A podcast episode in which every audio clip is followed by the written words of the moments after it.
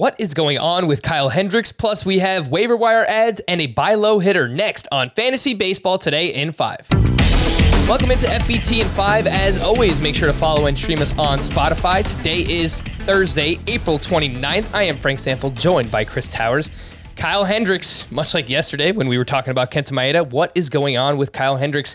Three and two thirds innings pitched, 11 hits, seven earned runs against the Atlanta Braves. Chris, what do we do with Kyle Hendricks? Uh, if you've got him on your team, don't trade him. If you don't have him on your team, try to trade for him. I have not really moved him down much in my rankings. This is a, an example of a guy with such a long track record of being good. I mean, we're talking, you know, a thousand innings at this point with a three ish ERA that I just don't think you can overreact to. I think it's 22 innings so far this season. And here's a good example of why. In 2018, he made five starts in the month of June. He had 15 walks and 24 and a third innings, incredibly uncharacteristic of Kyle Hendricks, just like it is right now. 7.03 ERA, gave up a 280 batting average against was really bad.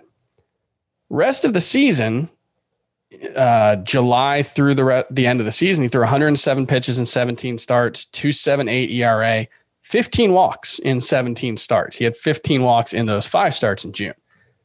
I have to assume Kyle Hendricks will be fine because that's what his track record suggests. That's what he's, you know, he's he's earned that level of uh, of patience from me. So if I could trade for him right now and give up someone like John Means, who I think is good, uh, I would do that in a heartbeat. If I, I'm looking at the rundown now, and I see you were going to ask me that.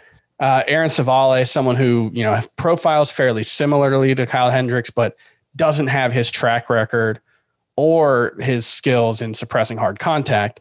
I would trade him for Kyle Hendricks as well. Let's fairly talk, easily. Let's talk about a waiver wire starting pitcher, Alex Wood, going up against the Rockies on Wednesday. Six innings of two run ball with nine strikeouts. He's only 51% rostered. Chris, is he a must add right now?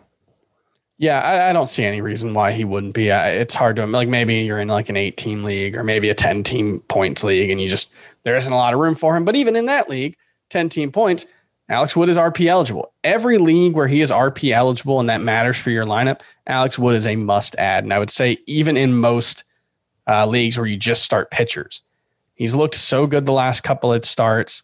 You know, strikeouts have been really good, but more importantly, he's limiting hard contact the way he was back in 2017 and 2018 when he was a very good pitcher.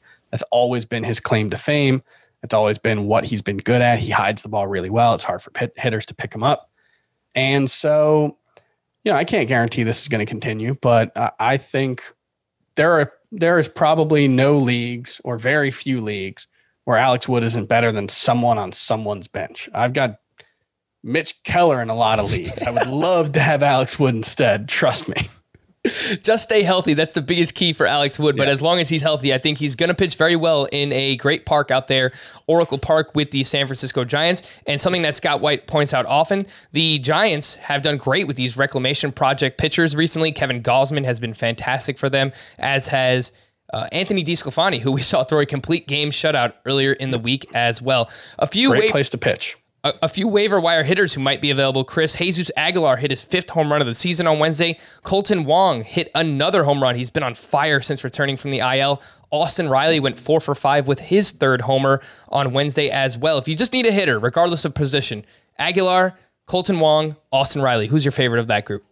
I think it's probably Aguilar uh, right now. I think he's just a solid like 800 to 850 OPS guy. He's going to hit like 270 with uh, a, a good amount of home runs.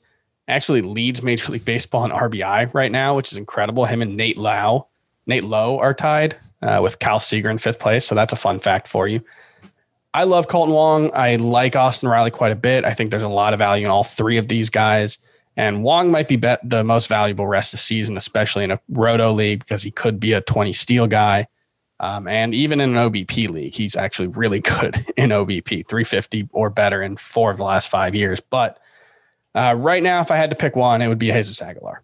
I like Aguilar quite a bit, but I think Kolten Wong is the guy for me. Really good OBP. Uh, Miller Park definitely helps Yeah. with some left-handed power there. So I like all these names, but Kolten Wong I think is the name for me. Just want to wrap up with a buy low hitter that I think you could get right now for pretty cheap. Nick Senzel, he went four for four on Wednesday, picked up his second steal of the season. The overall numbers don't look good right now, but his expected stats, according to StatCast, a 287 expected batting average, a 479 expected slugging percentage with a 94th percentile sprint speed. I think better days are coming for Nick Senzel. For more extensive fantasy baseball coverage, listen to the Fantasy Baseball Today podcast on Spotify, Apple Podcast, Stitcher, your smart speakers, or anywhere else podcasts are found. And thanks for listening to Fantasy Baseball Today in 5. If you enjoyed the pod, please leave a five star review on Apple. We'll be back again tomorrow. Bye bye.